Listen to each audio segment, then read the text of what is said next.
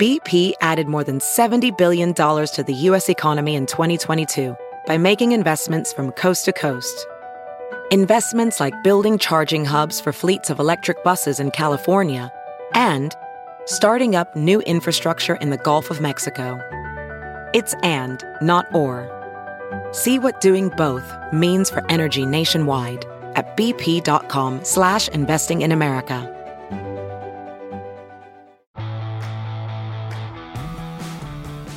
Hello and welcome into another edition of At the Yard, along with Ricky Bottalico. I'm Corey Seidman. Thanks to everybody out there who's listening and subscribing and rating At the Yard wherever you get your podcasts. And this Phillies Brewer series wears on. Ricky, the big topic coming out of the second game was whether or not Bryce Harper needed a day off to clear his head. His slump continues. He's batting below 150 over his last 21 games with a whole lot of strikeouts. What do you see as the root cause of Bryce Harper's issues at the plate right now? Is it one thing you can pinpoint?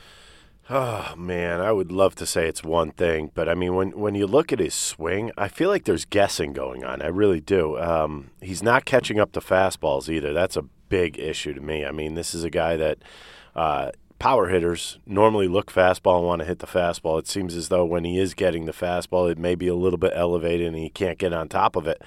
The other thing is, I mean, I, I just see an off balance guy right now beginning of the year that was fine. Hand-eye coordination was there. That you lose that a little bit, and your and your body's going in different directions. To me, I look at this and say to myself, what could make him stay in the in the uh, towards the pitcher a little bit longer, and that's thinking left center field. I, I, really believe that this is a guy that's got to stay in there a little bit longer.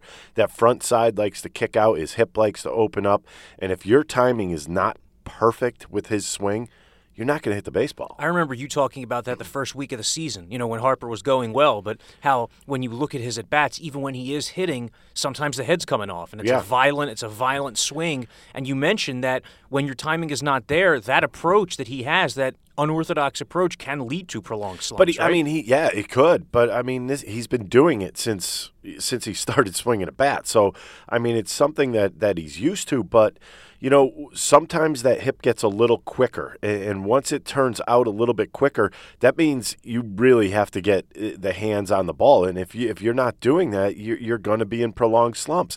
This is a little worse than I expected. I, I didn't think I know he's a he's a streaky hitter. I know he goes in little slumps, but the swings and misses are, are more concerning to me than anything else. Well, it's it's it's glaring the difference between okay, the first 6 years of his career, Harper struck out but not to this degree. He averaged 141 strikeouts per 162 games. Since the start of last season, that average is up to 185 yeah. per 162 games. So this is just the evolution of him as a player has been in that way negative in terms of the, the additional swings and misses. There was a pitch in Tuesday night's Brewers game from a Brewers reliever. It was like a 57 foot breaking ball he on a two strike count that Bryce Harper swung. It wasn't even close to being a strike. I mean, it wasn't even close to reaching the plate. That to me showed that he's kind of just just I don't want to say lost, but he he's not in a good place right You're now. You're definitely a little lost as a hitter when you go in slumps like this. You are lost. Whether whether that's the words they want to use, but in in layman's term, that's what they are. They're a little lost because you're trying to figure out different things. Is it is it getting my foot down? Is it not getting my hands through the zone? Am I not seeing the ball? I think it's a mix of everything right now because, like you said, swinging at a fifty something foot curveball you're not seeing the ball out of the out of the pitcher's hand. And this is a disciplined hitter who does see the ball out of the pitcher's hand pretty well. If you were pitching yep. to him right now, what would your strategy be? Would it be any different than it would be when he's going well? Um, I mean, when I look at Bryce Harper, the one thing that I want to do is number one, I want to get to a spot where I could elevate the fastball. Uh, especially if I throw harder, I want to be able to elevate a fastball chest high, middle of the plate. I also want to get ahead by staying away from him. If I if I could throw a sinker that looks like it's in the middle of the plate and is going away from him, he will swing through it. If he doesn't swing through it, there's a good chance he's going to roll over it and pull it to the right side for a weak ground ball. And uh, right now, yeah, I guess I would switch things up a little bit. Like you said, we you know, on one occasion you said he swung at a 50 something foot curveball the other thing is is that I would go with two strikes. If, if he doesn't bite on the fastball up top, I'm going to throw a breaking ball in the dirt. I'm going to give him some deception. I want it want it to look like it's going to be over the plate and have it have it die in the uh, before the before it gets to the plate. I, I, I just think when, when a guy's a free swinger like that, if he's not seeing my pitches, I, I'm I'm at an ad, advantage as it is, and now I just have more holes to throw to, and and it's glaring. It really is. So the offensive production over about the last three weeks has not been there for Bryce Harper. The defensive production has been there. He's been an impactful def- defensive player for the Phillies over these last few games. He has four sliding or diving catches for the Phillies in their last three games. He had two in one inning Tuesday. And how night. many times did he dive last year? One time all one, season. One time. I, I really believe, and I said this early in the season. I, I think that was because he was coming up on his contract year and didn't want to have an injury uh, curtail that. I, I just think right now what he's doing, he knows he has to make up for his hitting somewhere, and he's doing it in the field. He's doing a really nice job in the field. Uh, there are no complaints there. I mean, he gets the ball back into the infield as quickly as anybody on this team, and he's covering a lot of ground. So I mean, you know t- tip your cap to him in that sense because a lot of guys, and I played with some guys when they went into slumps, would this, would shut it down not only offensively but defensively. Well, you would think that if ever there was an opportunity to sit Bryce Harper, it would have been Wednesday. And the reason I say that is he's slumping at the plate. He banged his knee on one of those sliding catches in right field Tuesday night. And the Phillies are facing a lefty in Gio Gonzalez who does have some deception and can be tough on lefties. So really, if there was an opportunity for Gabe Kapler to sit down Bryce Harper, it seemed like it would be Wednesday, and that did not happen. Kapler talked about this on Tuesday night, and his his rationale, which I do agree with for the most part, was like he gives us the best chance to win. Even Agree. if even if Bryce Harper is slumping, he's this close to having a three or uh, you know a game where he gets on base four times or hits a three run homer. And the drop off from Harper to who would be replacing him is vast, even if Harper's not hitting. And There's the war. well, I, I guess the question is, I mean, do you buy that for an offensive player, like sitting one game to clear your head can be a cure all? No, no, I don't. I, I, I just think if you are going to sit that game, I think the one thing that you, you tell the hitter to do, don't do anything today. Just take the day off, relax. Uh, just try to watch a game and enjoy a game instead of putting all that pressure in your mind that I have to do this or I have to do that.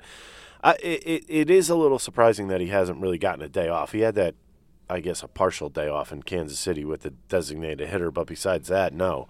Um, I, for me, it's the more you see pitches, the better off you're going to be. And I know you brought up Gio Gonzalez. The thought maybe from Gabe Kapler could also be, well, Gio's not going to blow a fastball by him. True. And if he true. could sit on a fastball and just have that in his mindset, it maybe it'll help him. I, I mean, Gio's he's- also not a guy who historically goes very deep into games, so he might only be pitching five, five and two thirds innings. In this right, and there, there's also the factor that I mean, he's he has hit historically. He's hit pretty well against lefties, so I don't think a lefty righty thing has anything to do with this. I just think when when you, look at a guy like Gio, he's not going to throw 98 miles an hour and blow by you. He's going to try to fool you, and and if and maybe this could actually help. Harper, in a sense that he has to stay back against this guy. You can't be jumping out in front against him. You have to wait for the ball to come to you. So maybe it does help him in the long run. Well, through the first two games of this series, Bryce Harper has not faced Josh Hader, uh, one of the toughest lefties in the game. But Oh, man. if he does at some point in this series, that's going to be quite an at bat to watch because Hader strikes out like 60% of the batters that he faces, and nobody has a chance Don't forget, he got Biddle early in the season, but that's when things were going well. And Right. Biddle throws pretty hard, and, and it's a lefty on a lefty combo. But Jesse Biddle, who by the way has kind of fallen out of favor with Braves fans, he was on the on the shelf for a little bit after that Phillies series, and uh, had a poor outing earlier this week and got booed. Uh, had a had a poor outing on Tuesday, real poor Yeah. outing. Yeah, this is uh, not the same guy that was there the uh, the previous year. So, Bryce Harper's struggles kind of highlight another aspect of the Phillies' offense, which is that it has become a boom bust offense. Michael Barkamp pointed this out to me. I, I didn't realize this off the top of my head, but nine of the Phillies' first 17 losses, they scored one or no runs. Yep. And this is an offense that has been able to break out, whether it's multiple times in a game or as we saw over the weekend in Kansas City when they scored six in one inning against the Royals. And yet you look, this team isn't homering as much. Uh, they're not putting up crooked numbers as consistently as I think we would have believed with the depth of this lineup. What do you think is the reason for that? You know, a lot of people would say weather, weather, weather. I mean, Charlie Manuel was big on that. They, oh, it's hitting season. Well, guess what? They they were hitting at the beginning of the year, which is not great weather to hit in. So, I you know, I don't know if there's like one thing to really point out. Uh, the only thing that I could really think of is that the pitchers are making adjustments. They've seen what what. Uh, well, I'll just bring up Rhys Hoskins just to just for just to throw it out there. He's been hitting that ball down middle of the zone. So what do you think they're going to do? They're going to stay away from that area. They're going to try to beat him inside and then try to pitch him away.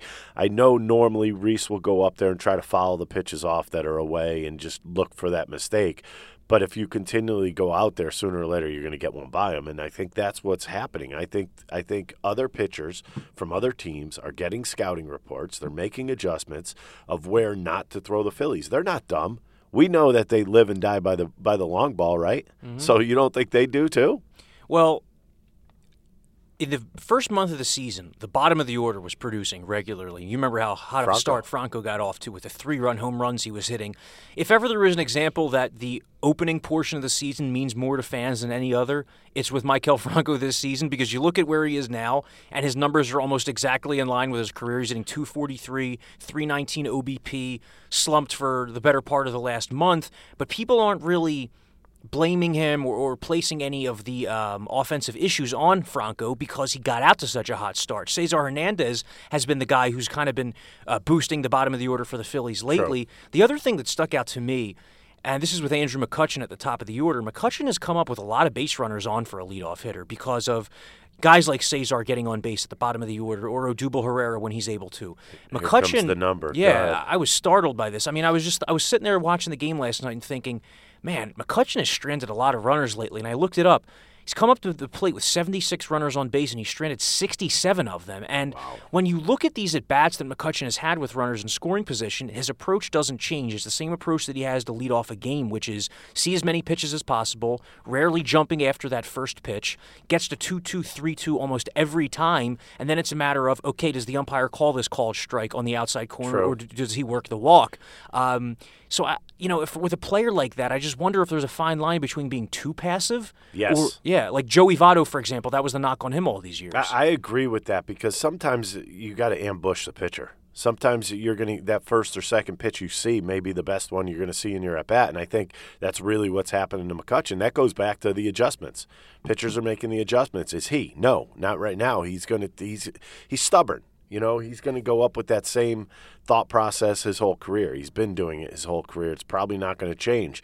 But man, I mean, especially with runners on base, I, I, if I'm a hitter, I want to be a little anxious. I want to go and take my rips. I want to knock in some runs and look for that first pitch fastball and, and drive it. You're no longer the leadoff hitter when you're coming up later in the game. You're just another guy in that lineup. And if there's guys on base, you have to do some damage and that I mean, those numbers are startling. You just brought up. So shifting gears to the pitching staff, which has been winning games for the Phillies lately, the rotation has been, I think, better than many of us expected yeah. early on here, and that is despite Aaron Nola carrying an ERA of 4.86 into his next start. Zach Eflin has been the bright spot maybe the best player on the team, honestly, through the first six weeks of the season. He leads the baseball with two complete games. That that outing that he had over the weekend in Kansas City was yet another example of the stuff that he has, the poise that he has, the confidence he has in his stuff, do you see signs of sustainability in this? Because Zach Eflin has done this every year he's been up in the majors, ripped off five really good starts in a row and not been able to sustain it. But to me, this looks more legit. I, I see a building of confidence. And, and when you're a pitcher, that, that's the biggest thing to grow on. And anybody will tell you, everybody has good stuff in the in the big leagues. The guys that uh, are pitching in the major leagues normally have the stuff to be there. And what's going to throw you over the top? Success, right? Going out there and being able to do it game in and game out. Well, we've seen Eflin have a couple bad games, but he came back and, and he picked it right back up where where where he was. So that tells me that he's grown number 1 as a pitcher. He's grown mentally and he knows how to make in-game adjustments. Or or maybe not even an in-game adjustment or making an adjustment during your bullpen session in between your starts. That's what pitching's all about is being able to do things on the fly and yeah, I, I think I, I love what Eflin has done. I, I, just, I just think this is a guy who gets the ball and knows what he wants to do with it. There's too much. You take a you brought up Aaron Nola, and the one thing about Nola right now, if you looked at his tempo last year, it was ball glove, ball glove, ball glove. Now it's like ball. I'm, I'm I want to make sure what I'm going to do on my next pitch. I have to think about this your thinking should be done in those four days prior to your start. You should be able to go out on the mound and do what you have to do each and every pitch without even thinking about it. It's just throwing pitches with conviction. I don't see that in Aaron Nola right so, now. what reason do you think? Because I've noticed it too. I think everybody's noticed that from Aaron Nola this year is that the pace has slowed significantly. I thought earlier in the season it might be because there's more of a um, focus on holding runners on because that was one of his weak Right. points in years past. But he's also doing it when runners are not on base. So, what what do you think? Who is anybody telling him that, advising him that? Why would that change after I- such a great season? I'm guessing that somebody told him to slow the game down, but that's supposed to be in your mind. It's not supposed to be on the field in, in actual game time. What you're trying to do is slow the game down in your mind. That means, okay, if something's going wrong, refocus, recenter yourself, and then go. I see him almost doing it on every pitch. And that to me is a little concerning because this is a guy who naturally should just go out there, throw his pitches, and not worry about it.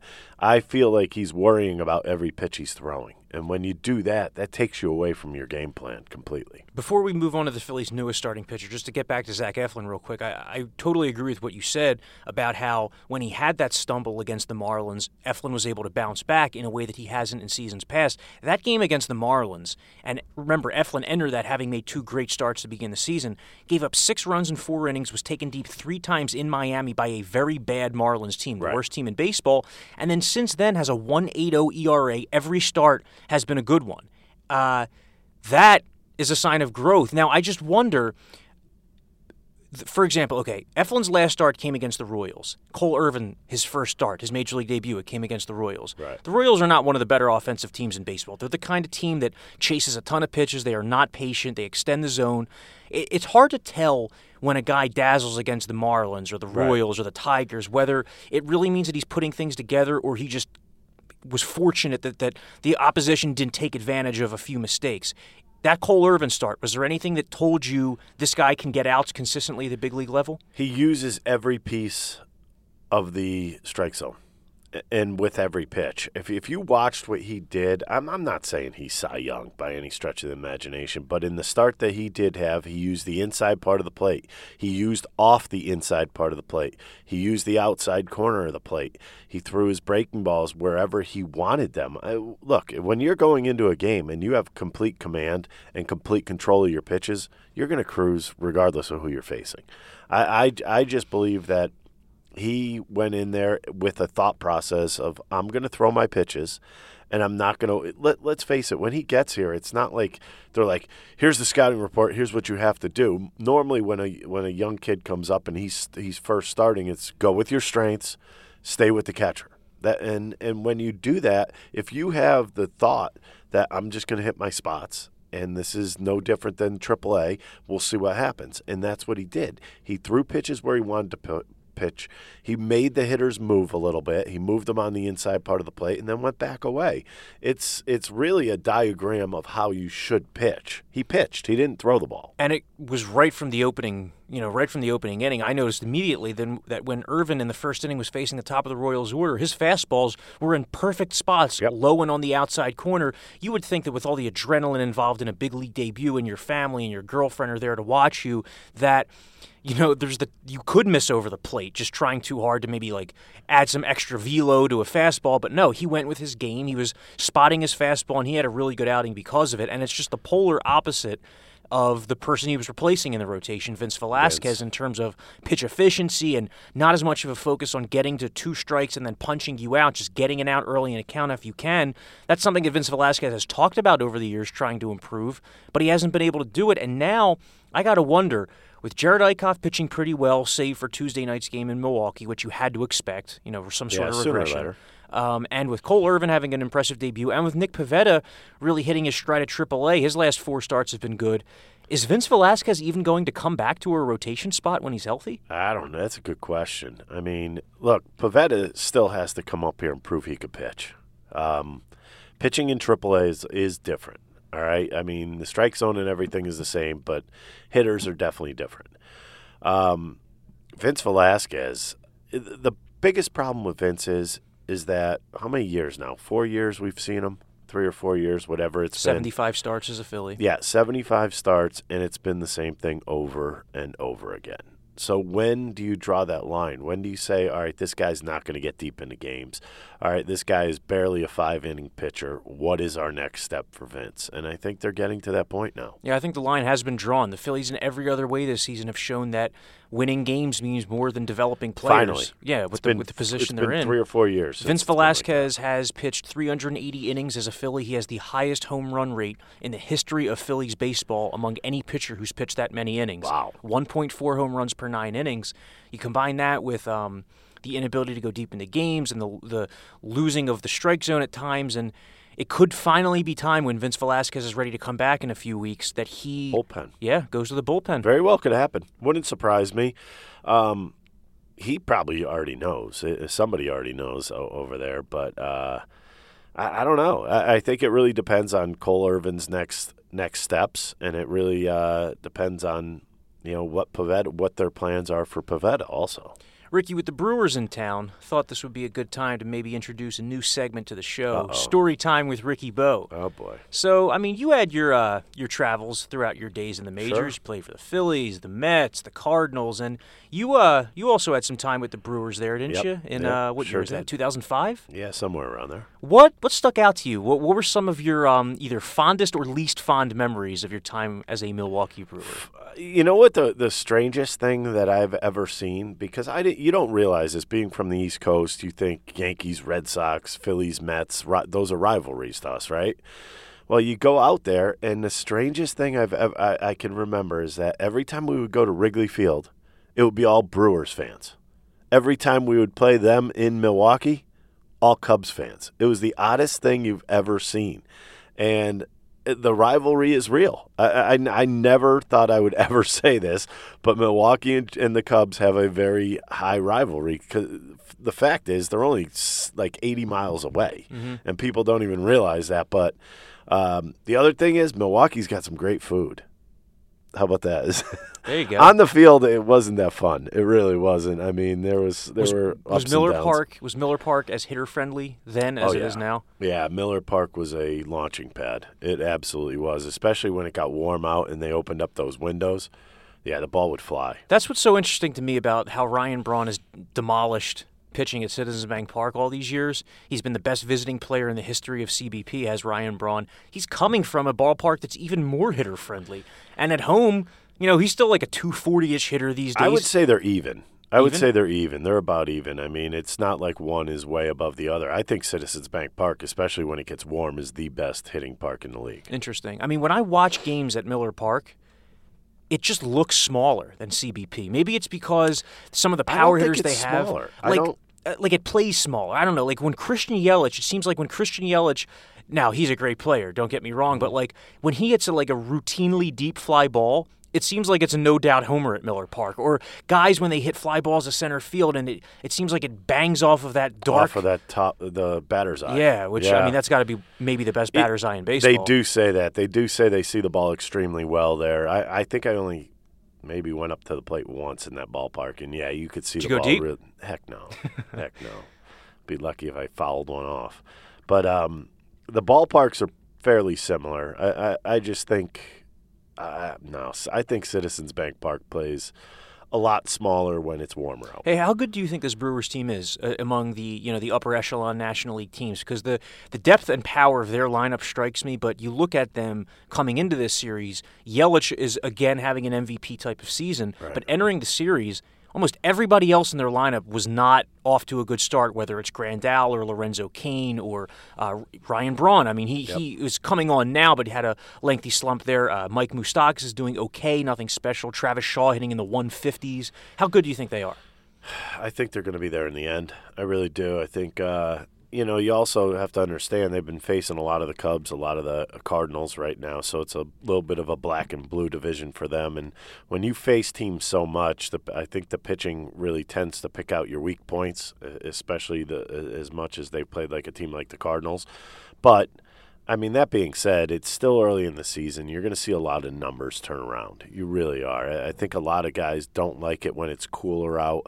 They don't feel that it's baseball weather. And once that happens, you'll see a lot of numbers turn around. I think the same thing's going to happen to Harper. That Cubs team you mentioned is the hottest team in baseball. I think they've won 23 of 30. That is where the Phillies go after this homestand. It's two more with the Brewers entering Wednesday night, yep. then three with the Rockies four with the Cubs, three with the Brewers, then come the Cardinals and the Dodgers. So it is just a murderer's row of competition for the Phillies. It's going to be interesting. Forward. Tough this, pitching this, staffs, tough lineups. There's a big stretch. To me, there's a measuring stick. Right now becomes your measuring stick. This is how you'll know if you're going to be good, it, it, or you have a lot of work to do. And but when I when I look at certain teams, you look at the a, a team like the the Brewers. Their starting rotation doesn't impress me. No, not at all. So I mean uh, the Phillies starting in rotation doesn't really impress a lot of people either. I mean, when when you look at it, if you're coming in from another team, you're like, what, Eflin, right. Irvin? I mean, come on. Right. But um, I think there's uh, when once summer kicks in, I think you're going to see a lot more slugfests. If the Phillies can else. play, if they can play 500 baseball against that grueling upcoming schedule, it might be enough, quite, quite honestly. Because look at the, you have to base on what the rest of the division is doing. The Phillies enter the third game of the Brewers series up three and a half games on the Braves and Mets, and up eight games on the Washington Nationals, who I thought were going to be their biggest competitor this season. So if they can find their way out of that next stretch of like 12, 15 really tough games and still have an advantage of three or four games in the NL East, they're going to feel really good about where they, they are. They should. They should. I mean, this is a good team. They're going to be in the thick of it the whole season. There's, I don't think there's any doubt about it. I know a lot of people are saying, well, their records are almost identical from last year to this year. It's a completely different team completely different team, and that doesn't that doesn't phase me in the least.